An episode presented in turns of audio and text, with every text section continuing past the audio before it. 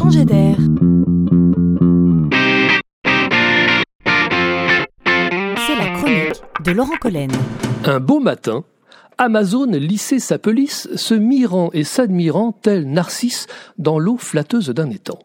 Dans le reflet du miroir, Dame SNCF allait nageant en agitant ses nageoires nonchalamment.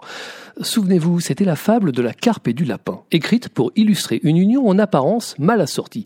Et c'est bien l'idée qui émerge ici quand le puissant et moderne Amazon s'unit à la vieille dame SNCF. Ah bon ? C'est possible ?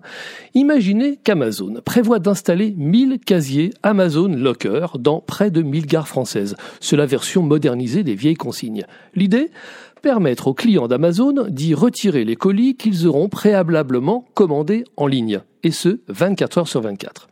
Déjà en place à Paris, Lille, Lyon, Brest, La Rochelle, ce dispositif va se déployer dans toutes les gares françaises dans les 5 années à venir. C'est bien Amazon ici qui fait les yeux doux à la SNCF pour exploiter ses points de passage. 5 millions de personnes se pressent chaque jour dans les transports ferroviaires, passant immanquablement par les gares.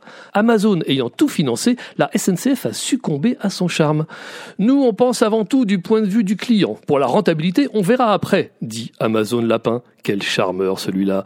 Dame SNCF ne lui a évidemment pas résisté. Les clients, eux, se voient offrir un service en plus, à savoir un point de retrait sur leur passage. Et voilà peut-être bien un nouveau stimuli pour arriver en gare en avance et ne plus jamais rater son train. C'est donc là, en toute évidence, une jolie fable.